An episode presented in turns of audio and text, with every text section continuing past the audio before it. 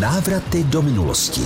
Významné události, osobnosti a vynálezy naší historie. Mikuláš Dačický z Heslova.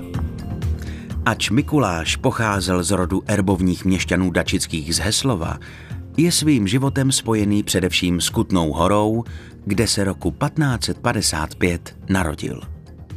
Po smrti otce se oddal bezstarostnému a zahálčivému životu.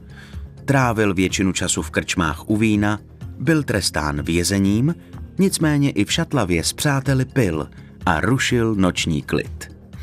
V roce 1582 v hospodské šarváce zabil Felixe Novohradského a několik let strávil soudními tahanicemi a později ve vězení. Po této události Mikuláš přehodnotil svůj pohled na život. Oženil se, začal se zajímat o dění kolem sebe a také o rodinnou kroniku. Tu začal sepisovat již jeho pradědeček. Mikuláš zápisy svých předků pročistil, upravil a nově seřadil a vtiskl celé kronice svůj osobitý styl. Stal se tak jejím nejznámějším autorem. Proto je jí přisouzeno jeho jméno.